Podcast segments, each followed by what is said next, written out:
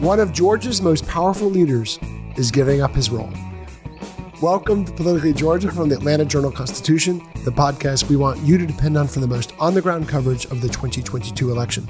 I'm Greg Bluestein. And I'm Patricia Murphy. We are two of the political insiders here at the Atlanta Journal Constitution. If it's the first time you're listening to the podcast, welcome. And be sure to subscribe on Apple, Spotify, Stitcher, or wherever you get your podcasts so you never miss an episode.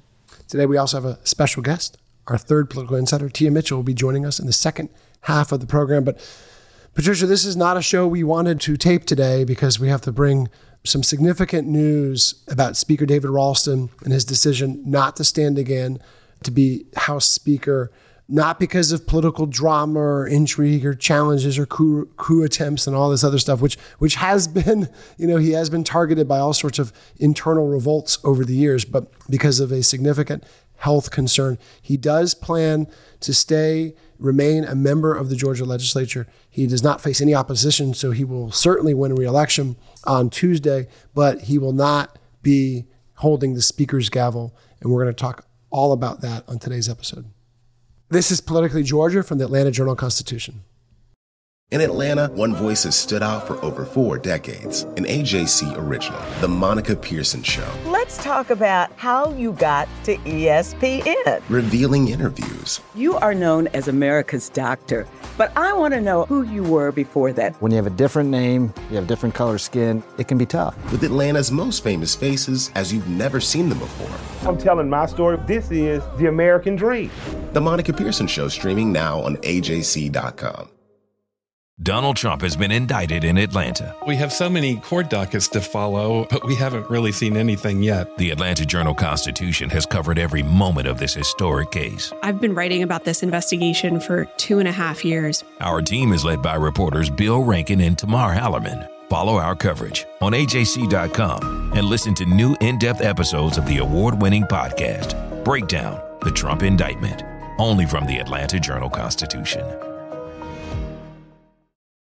Patricia, um, this is not the news that we expected on a Friday before the election, but I think Speaker Ralston and his aides just wanted to get it out there so it was known before the election, and so that that House Republicans could start the process of very, which is going to be a its own nightmarish process of selecting who the next speaker is. But before we even talk about all the jockeying that's already going on, your tweet, your instant reaction struck me because I, I I heard about it I got new wind of it a little bit before it was officially announced. I called you, and we we both kind of were frantic about uh, making sure our story was out there and that our editors were alerted and the other people in our newsroom who needed to be alerted were alerted.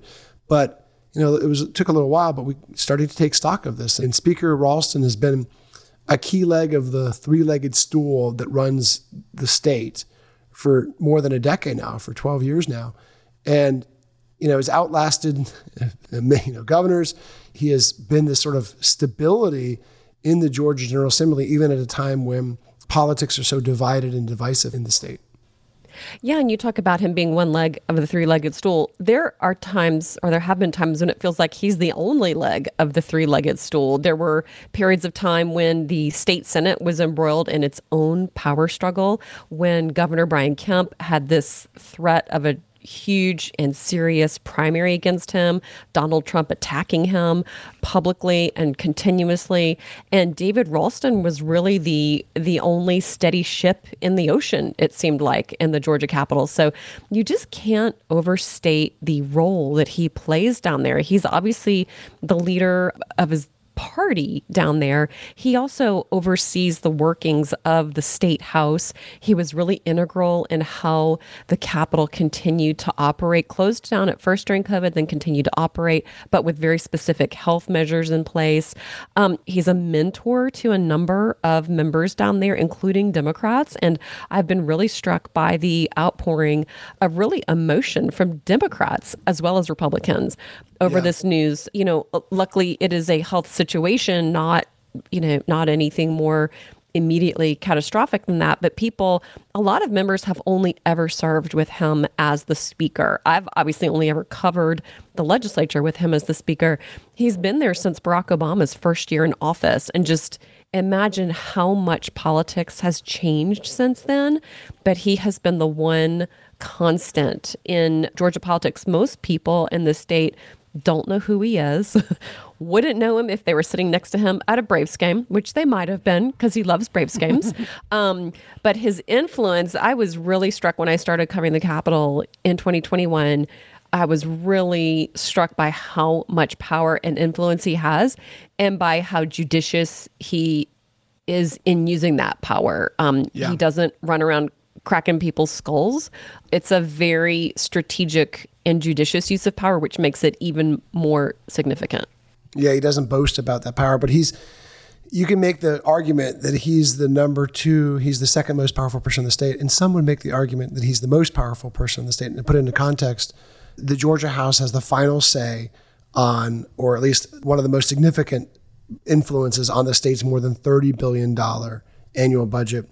And the speaker himself has an enormous sway over which bills advance, which are sent to the dustbin. Nothing reaches the floor. Nothing he opposes will reach the floor of the Georgia House without his approval. So if there's a bill that has caught his attention in a negative way, you better fix it because it's not going to go forward. Um, you know, we've talked about him as a moderating influence because he has pushed back against some far right proposals that go much further than some of the even the the laws that Democrats very quick to criticize. He's been a force of kind of reining some of those measures in. I mean, there's a number of big bills, you know, that we've talked about that have been controversial that have never gone anywhere because of his opposition. At the same time, though, he is no moderate. He might be a moderate influence, but he's very proud to be a conservative.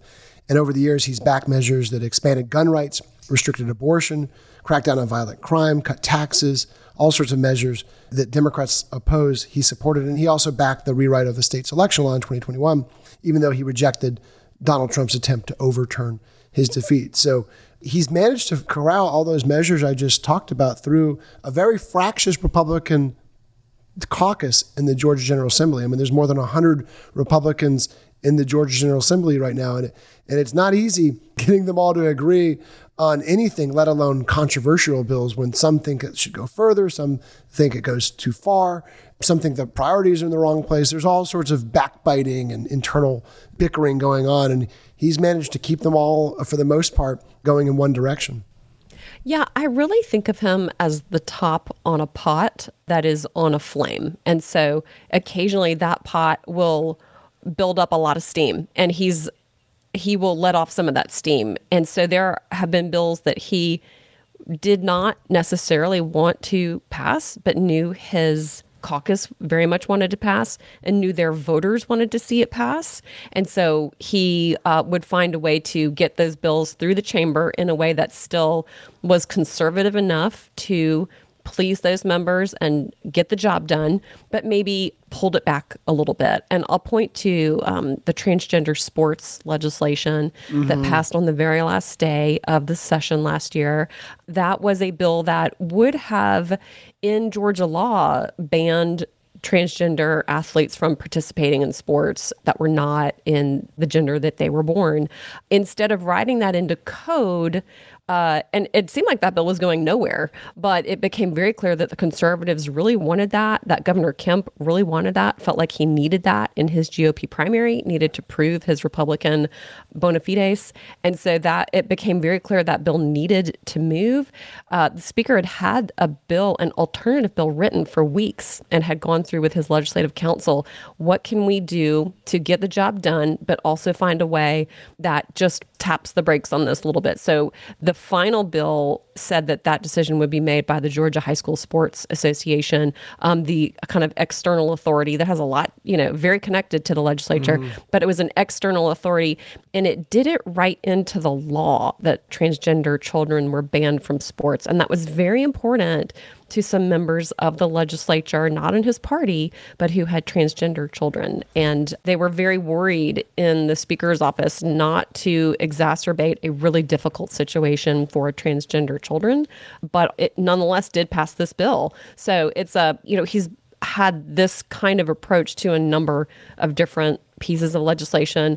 Even in the six week abortion ban, there are exceptions written into that bill, including an exception for fetal abnormalities. That was something that was brought to him by the chair of the Health and Human Services Committee on the House side as just something really important coming from the medical community. So, you know, all these little details, you don't think about it. Mm-hmm. You don't think about 99% of these bills until they affect you. And then when they do affect you, they're in many cases there will be a piece of it written in by David Ralston that changed it ever so slightly that will make it more palatable to more people. I think that analogy you made about him kind of being the top of this kettle that's on fire, and every so often, so it doesn't explode. It, so it doesn't explode, uh, is perfect because there's also other instances of him letting, kind of holding his nose and letting legislation that we know he personally opposes because he said it on the record um, that he personally opposed certain things, like the transgender measure. I mean, this was something I, I, in the minutes after the legislative session ended, I asked him. I said, well, you know, you've you've been on the record multiple times saying you don't like any any sort of crackdowns like this, any sort of restrictions. And he said, you know what? I'm just paraphrasing, but he says sometimes you've you got to do something to help the party. And, and at that point, it was looked at as a major win for Governor Kemp, who did support that that legislation and was in a tough battle against David Perdue in his primary battle he's also promoted other legislation despite those qualms. And one of them that stuck out to me was back in 2016 when he let a religious liberty measure that opponents saw as discriminatory to the LGBTQ community. He let that go through to Governor Deal's desk, and Governor Deal ended up vetoing it. But he has a long record, and it, we saw it on Twitter. We see it on social media. I've gotten full of my texts from Democratic lawmakers who say that the Speaker did not have to give them a say, but he did. There's measures like those looking to expand rape test kits, prioritizing bills that steer state funding to rural Georgia, easing restrictions on foster care and adoption, the hate crimes legislation, the citizens arrest statute, legalizing a form of medical marijuana for people in need. All those measures they seem like they would be easy wins in the state legislature, and some of them ended up passing unanimously. But behind the scenes, took so much effort so much drama in some cases. In some cases, like the medical marijuana bill in particular, years to pass. The hate crimes bill, literally decades to pass, and they passed on Speaker David Ralston's watch through effective navigating of the legislative system and building consensus with not only Republican lawmakers who some had their own issues with those measures, but also winning over Democratic support as well. Yeah, and it's so interesting. You talk about sort of like the details of those measures. He is, I think, kind of just an old school legislator, an institutionalist, very concerned about uh, the reputation of the state, the reputation of the House, the well being of the members of the House, but of course has had to survive some major speed bumps in his own career, one of which was was this terrible scandal that involved his law firm getting all kinds of continuances for legislative duties went and if you're the house speaker that's basically every day. So uh, that was uh, something that really had caused a lot of pain to a number of people on the other side of those trials having delays of the you know sort of justice that they were seeking or at least trying to get closure on something. Um, so that ended up being a major major problem. But ralston drafted the language to change the process. And that ended up being enough for his uh, caucus to feel like that was enough and for his voters to feel like that was enough. And he re- reminds me a lot of House Speaker John Boehner. And I know I've quoted Boehner on this many times before. You know, he says, if you are a speaker without followers, you're just out taking a walk or you're just talking to yourself. so you need your caucus behind you or you're not the speaker. So you have to find a way to marshal that support and a lot of it that you can't afford to have people take a run at you yeah. and even have it the tiniest chance of taking you out. And so for as much as he is concerned about civility in the house, decor and demeanor between the members and all of those things, he also, you know, you have to have a a ferocious ability to win, to stay in that position of power for as long as he has. So it's yeah. been it's been really something to watch. And has survived a number of attempts, some half-hearted, some more significant, to oust him. There's always rumblings every year. Oh, so and so is going to make a challenge, uh, but you know he has survived all of these ouster attempts. But look, as you mentioned, he has a really good bird's eye view of all this because he was the one back in 2008 who launched a challenge against then House Speaker Glenn Richardson.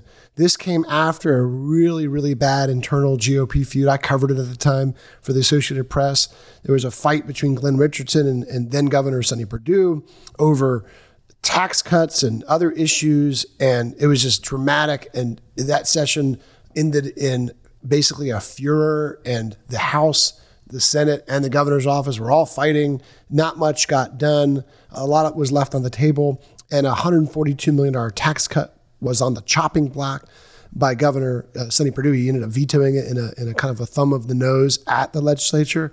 And so enter David Ralston in 2008 who said, okay, I'm going to go, uh, you know, after all that drama, I'm going to go try to clean it up. I'm going to bring a more level headed, more consensus driven, and more let's get it done approach to the Georgia General Assembly. He was smoked. He was creamed by Glenn Richardson. He used all the levers of power, as a speaker should, and as David Ralston ended up doing to his rivals to kind of quell the rebellion. But what it did for David Ralston, unbeknownst to him, was a couple years later when Glenn Richardson was embroiled in all sorts of controversy. His ex wife said in a TV interview that he had an affair with a lobbyist while pushing legislation that would benefit the lobbyist's company. So he had to resign in disgrace. And other deputies of his did not pan out for the job.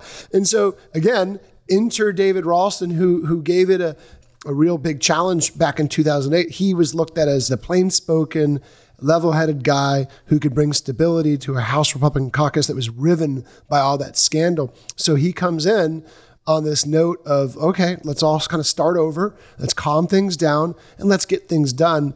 And, you know, it took a while for him to get his footing. Right, there's always challenges and controversies and all that. It's the Georgia General Assembly. There's always that's built into it. But he has a grip on not just on his Republican caucus, but just on General Assembly at large. He understood the needs, he understood what the governors wanted and what lawmakers wanted, and was able to kind of balance that. And, you know, sometimes Democrats liked it, sometimes Democrats hated it, sometimes Republicans liked it, sometimes Republicans hated it, but he got things done. Yeah. And so I think looking forward, I think one thing that Georgians will see in their own lives if they ever have the unfortunate need, is that probably the biggest bill that Speaker Ralston has gotten done and the one that he said he is most proud of just happened. And that was an yeah. expansion to mental health services here in the state. And a lot of that bubbled up from his own district in Blue Ridge, where he was hearing from the sheriff and just from people in that little small town. He lives in downtown Blue Ridge. You know, we'll mm-hmm. go over to have dinner down the street, the waiters, uh, I went up to interview him in Blue Ridge. The waiters at Harvest on Main call him David. They're like, hey, David. You know, I'm like, oh, you call him David? Wow. I've literally never heard anyone because in the capital, it's so formal. But in Blue Ridge, he's just David to them and was hearing about uh, people really struggling with mental health, nowhere to go when they were in trouble. The only person they could call was the sheriff. And then the sheriff is not, feels like he's not trained. His deputies are not trained. They don't uh, have the resources to supervise them in the in the jail and he's like and they don't belong in the jail. They need help. They need mental health services but there were no beds to send them to.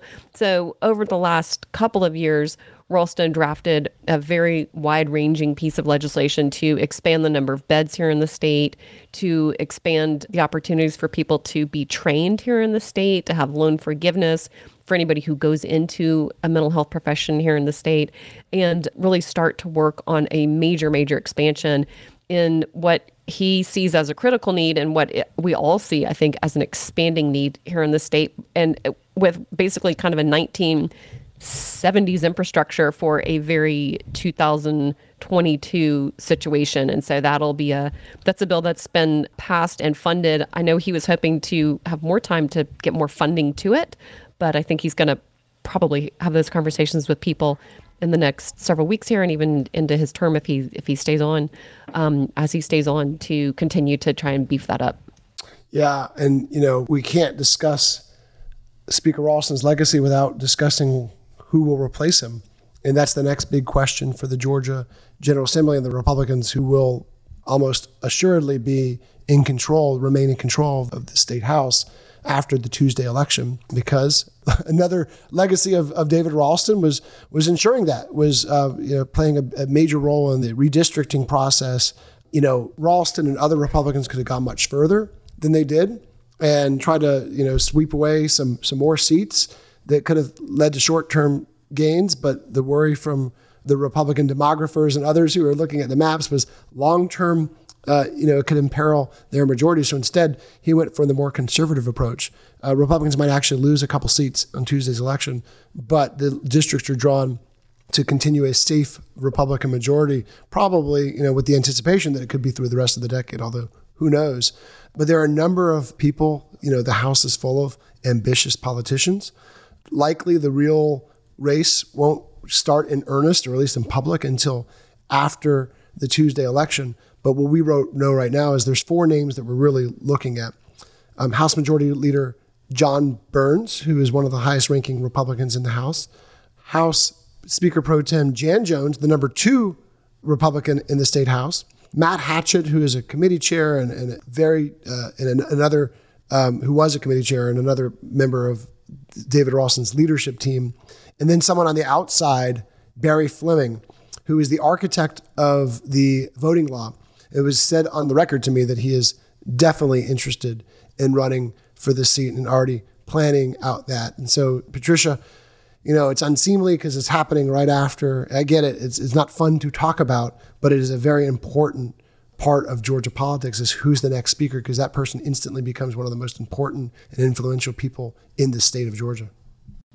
Yes, and it's going to be important not just to Republicans, but also to Democrats. It's going to be important to everybody who has any interaction with the Speaker's office, which is pretty much everyone in the state in some level of state government.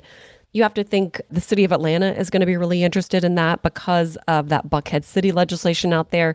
Ralston was a big part of tamping that down and saying, let's give Andre Dickens a chance. And he and Andre Dickens just hit it off immediately. Um, and will the next speaker have that kind of chemistry with the new mayor of the city of Atlanta. It seemed like that was going to be a really effective relationship for the two of them to have. Let's see who the next person is. Also, Democrats in the House chamber, they have long felt that Speaker Ralston was as good as it was going to get for a Republican leader. And um, obviously, he is an older gentleman at some point somewhere down the road in the next however many years it was anticipated that he would retire, uh, not this soon, but you know, obviously at some point.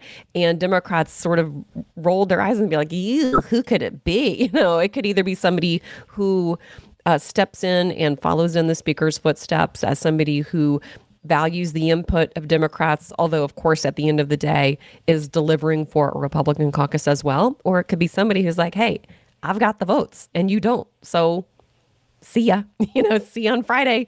Uh, so it really is going to change probably what it's like to be a Democrat in that chamber because it is very much up to the speaker how much leeway, how much input they get on some of these bills, and uh, particularly in committee, and uh, how they are able to spend their time constructively as well. Obviously, over in the state senate, they are going to have a new leader, uh, no matter who wins in the lieutenant governor's race. That's going to be a new person in the Capitol as the leader of the state senate. How will that person interact with this speaker? The new speaker uh, really depends on who it is. Will they be sort of the same steadying influence that Ralston has been, or will it be a kind of a conservative firebrand like Barry Fleming? We just don't know. So it creates an enormous amount of uncertainty for everybody in the Capitol, many people in state government who knew how to go to the speaker, how to say, listen, these are the resources we need, or here's the problem I'm having. He was known to, uh, is known to give quite a bit of individual attention in situations like that. Uh, will they have a speaker who they can go to in the future? They're all going to have to wait and see. And then, of course, Governor Kemp managed to forge a very productive relationship mm-hmm. with Speaker Ralston that was instrumental in all of the bills that Kemp was able to pass through the chamber and take out onto the campaign trail in both his primary and the general election. Will Kemp have that kind of reliable Rapport. relationship in the future? We just don't know. Yeah, and don't forget too, at the onset of Governor Kemp's term, there was a very frosty relationship with, between him and, and Speaker Ralston. I mean, they were fighting about Speaker Ralston was pushing for deeper tax cuts. Uh, Governor Kemp wanted to fulfill his promise to give teachers a $5,000 pay raise. At the time, the budget was not as juiced as it is right now to do everything you wanted to do. It was very tight budget. Now there's a $6 billion plus surplus, so you could do that and a lot more, but back then you couldn't.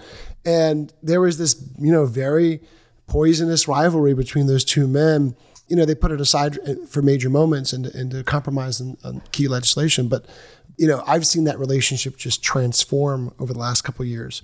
And now they are on the same page. Again, well, we will be talking so much more about Speaker Ralston's legacy in the Georgia General Assembly and the battle to replace him over the next few weeks. This is Politically Georgia from the Atlanta Journal Constitution. Hip hop is a product of black people. It's a product of black song and celebration. The Atlanta Journal Constitution presents Hip hop's most pulled elements are pulled from the South. A Southern hip hop story. We always go back to that moment of the Source Awards. Everybody wants your rhythm, but they don't want your blues. The biggest names in hip hop. Atlanta is still the mecca for hip hop. 50 years. No one can deny one film. The power of the South now. The South got something to say. Streaming now at ajc.com slash hip hop. Our journalists at the Atlanta Journal Constitution are working around the clock to keep you updated on all the developments surrounding the Trump indictment. Now, the AJC is putting all of our coverage in one place with our new Trump 19 newsletter. Every Wednesday, you'll have our latest coverage and analysis on this historic case in your inbox. So sign up for free today at ajc.com slash indictment newsletter. That's all one word. ajc.com slash indictment newsletter. We're back to Politically Georgia from the Atlanta Journal Constitution. Your host, Greg Bluestein, with the other host, Patricia Murphy. We are two of the authors of the Morning Jolt newsletter, which sets the stakes and the agenda in Georgia politics, and you can get it in your inbox every morning if you're a subscriber to the AJC. You can join the community right now by going to subscribe.ajc.com slash podcasts. In your first month of unlimited digital access, it's only 99 cents subscribe at ajc.com slash podcasts so you always know what's really going on. Go ahead and subscribe. Tia Mitchell is an AJC political insider who's also our Washington correspondent. But now she's in Georgia working on the campaign trail with us. Hey, Tia. Hey. Well, I see you've quickly become accustomed to taping from the car. You're in your car. Where are you right now?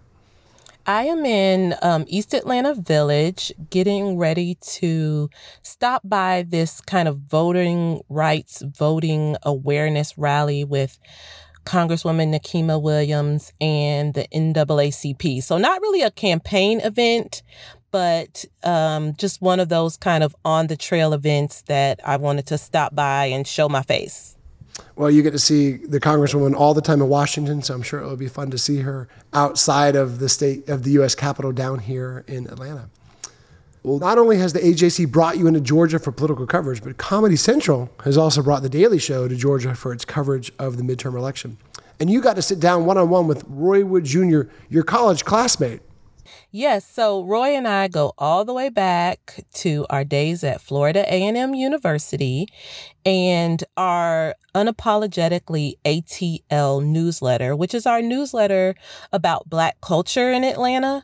They were working on a special election issue that came out on Thursday. And so, as part of their election issue, they reached out to me and we came up with the idea of doing an interview with Roy Wood Jr. As you mentioned, he's here with The Daily Show. They're taping live shows, but one of the things they had to do to prepare for the live shows is they were on the ground here in Atlanta working on different packages, interviewing different candidates and voters so that their live shows could be full of like you know, local Georgia based angles to the election.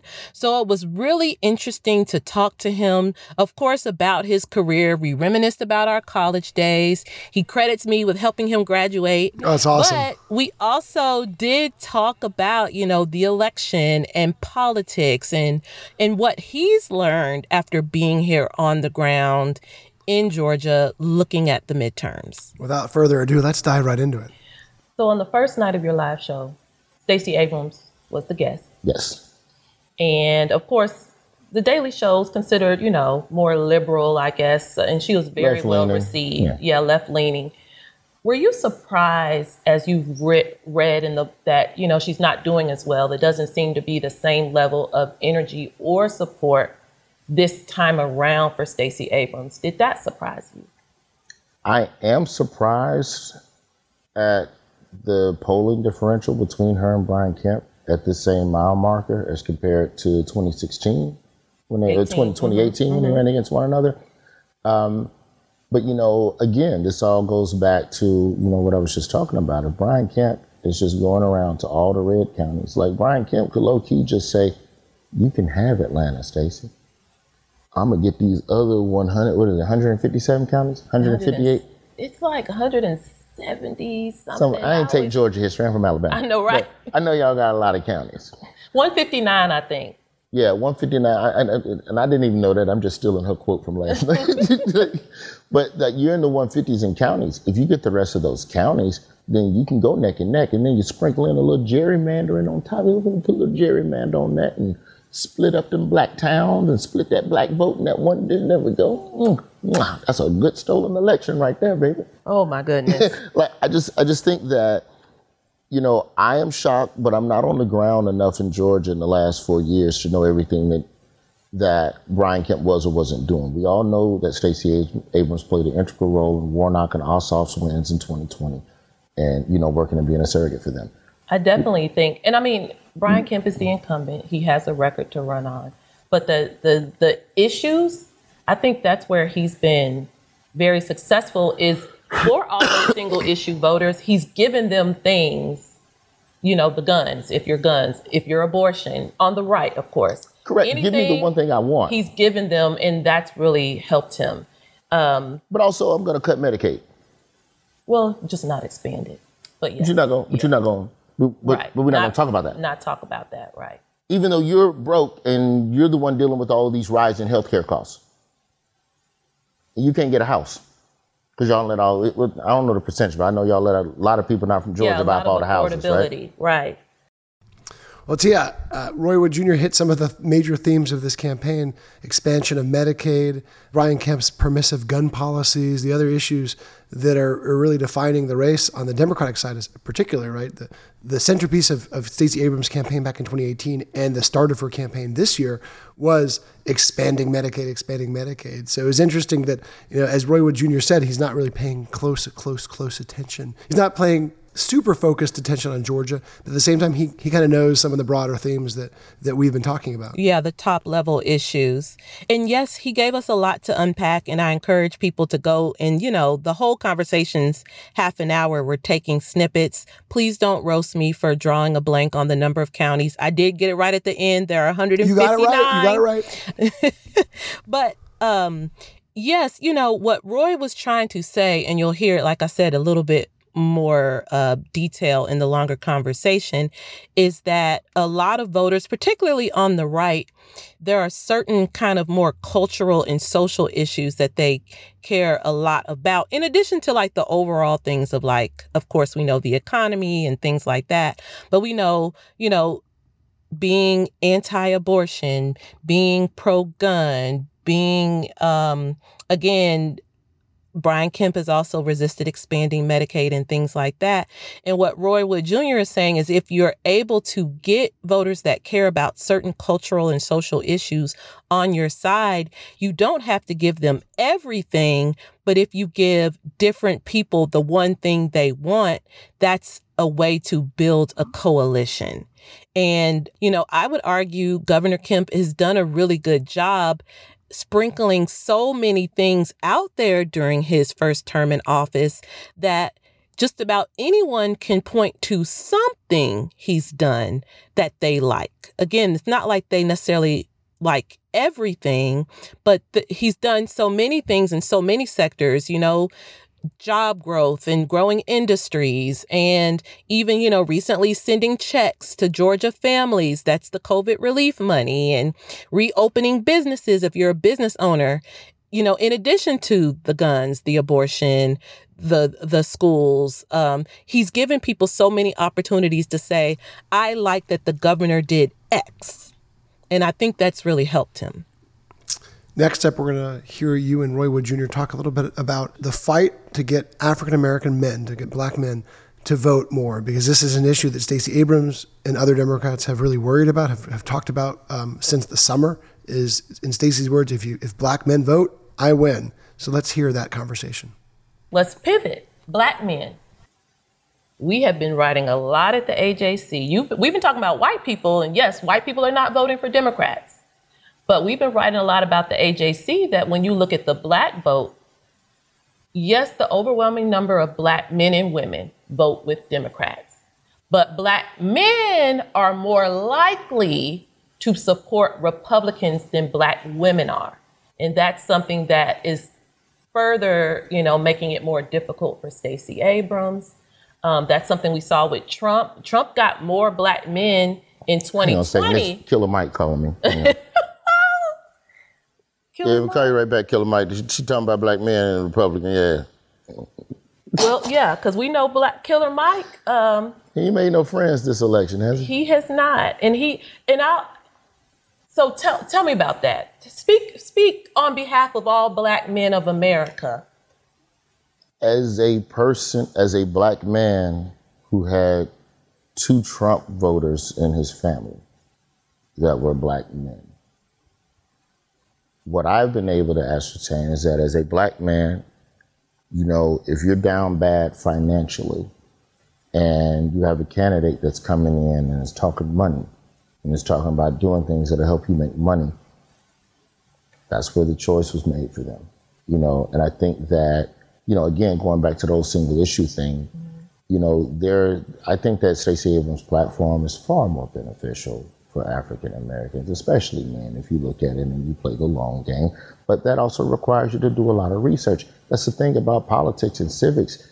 It's complicated and it's boring and it's hard to figure out and it's hard to summate in under 60 seconds. And our attention spans have only gotten shorter as social media has grown. So if you're a black man and you're burdened with being the provider and making sure the money and making sure the food is on the table, and you got a candidate going, I'll make sure you get the money, and you ain't got the time to research and figure out that's a lie, got you. He got you. My favorite thing about listening back to this clip is hearing me censor myself from going on a rant about Killer Mike. I was going to, I was like, let me just mm, stop it, Tia, and then move on. Well, that I was actually about to ask you about that. So tell me if you you don't want to go on a rant. But um, we haven't really discussed all that. We've we covered it in the jolt, but we haven't really gone into into a deep detail about why Killer Mike's position has been uh, so controversial. Because basically, uh, you know, he endorsed Bernie Sanders. He was one of Bernie Sanders' biggest surrogates. But at the same time, he's had a lot of he's said a lot of nice things about Governor Kemp over the years, and in particular, a few weeks ago, and that enraged a lot of Stacey Abrams supporters. Killer Mike is entitled to his opinion, of course, like anyone else. And as a celebrity, someone who, you know, has had a rap career that's given him a platform, of course, his opinion is going to be, you know, perhaps more noted than just a quote unquote regular Joe. That being said, I think sometimes we equate his platform with being an activist or someone who's particularly plugged into politics. And I don't think he is. I think he's someone who has access.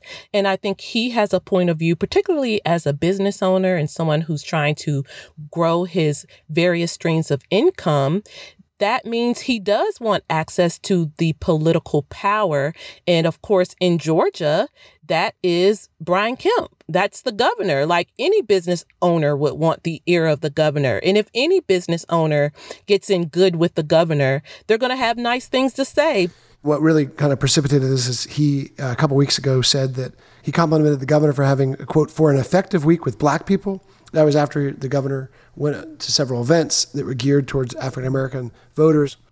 And I think it was like right after something else where like people were criticizing Stacey Abrams. Like, I think he was kind of capitalizing off of a kind of a rough week for Abrams, if I kind of remember that timing. Yeah. And around the same exact time, he also, a few days later, after a lot of criticism, he said, you know what? I'm not going to be publicly endorsing any candidate. We'll be keeping my vote a private matter. So I think he heard some of that criticism and made his position known that he would not be making a position. But, you know, as you said, the damage has been done with some of his fans.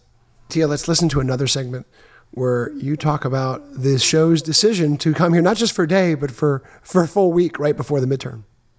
The Daily Show is in Georgia because there isn't an issue in Georgia that isn't also happening somewhere else in the country.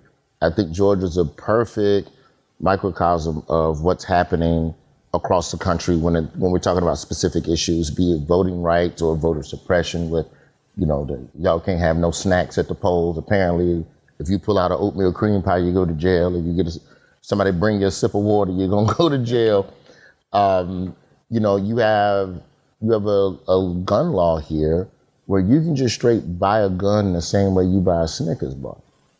So there's a lot of people that have problems with that. You have a heartbeat bill that your governor is pushing. And so I think that these are all discussions that are happening in other places across the country. And as we know from 2020, you know, Ossoff and Warnock were essentially what helped break a tie. like, right, the balance of power in the U.S. Senate. So, how many laws were passed? How many things were Joe Biden able to do or to block from happening because of those two men? Yeah. And so, I think that we're in the same situation here again, and that's part of why Trevor wanted to come here. You know, it the the conversations we had internally, if I'm not mistaken, it was Georgia, Wisconsin, Arizona. Yeah, Atlanta's better. Arizona too hot, Wisconsin too cold. This has chicken wings. this has chicken wings. And I was watching one of the episodes where um, I, I, know they went to JR Crickets. So I, I know they got the, the lemon pepper wet, which I love as well. Yeah. And I mean, I think it just kind of brings everything full circle. You know, we know how much focus has turned to Georgia. You know, I thought after the 2020 election when Biden won and then like the runoffs that like it would the interest would fade after the runoffs and we know it has not only not faded but it's only grown more intense and you know Roy for those who watch the video he's wearing a sweatshirt that says Atlanta influences everything and that's kind of become one of the mottos for the city but it's very true in the fact that like Atlanta and then Georgia overall, you know, even from a political ex- perspective these days, we're influencing everything. So this is the place to be. Amen. Well, Tia, where can listeners see that video and find the full interview? So the full interview is on the AJC's YouTube page, but you can also find it if you subscribe to our Unapologetically ATL newsletter that comes out every Thursday. And um, we just hope that you watch it and engage and and continue to support the AJC. And I really appreciate you guys for having me on the Politically Georgia podcast once again. Of course. Thanks for joining us. We here at Politically Georgia would love to know what you think of our podcast. Please click the link in today's episode description, answer a few questions so we'll know how to make this podcast even better. Thanks so much for listening to the Politically Georgia podcast. You can count on new episodes to come out every Wednesday, every Friday, or like today's episode, whenever news breaks. We'll see you next time on Politically Georgia from the Atlanta Journal Constitution.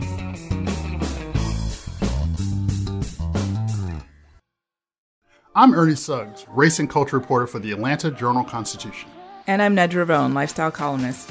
Atlanta has been known as the Black Mecca for so many years, but that means something different to everybody. It means everything to me.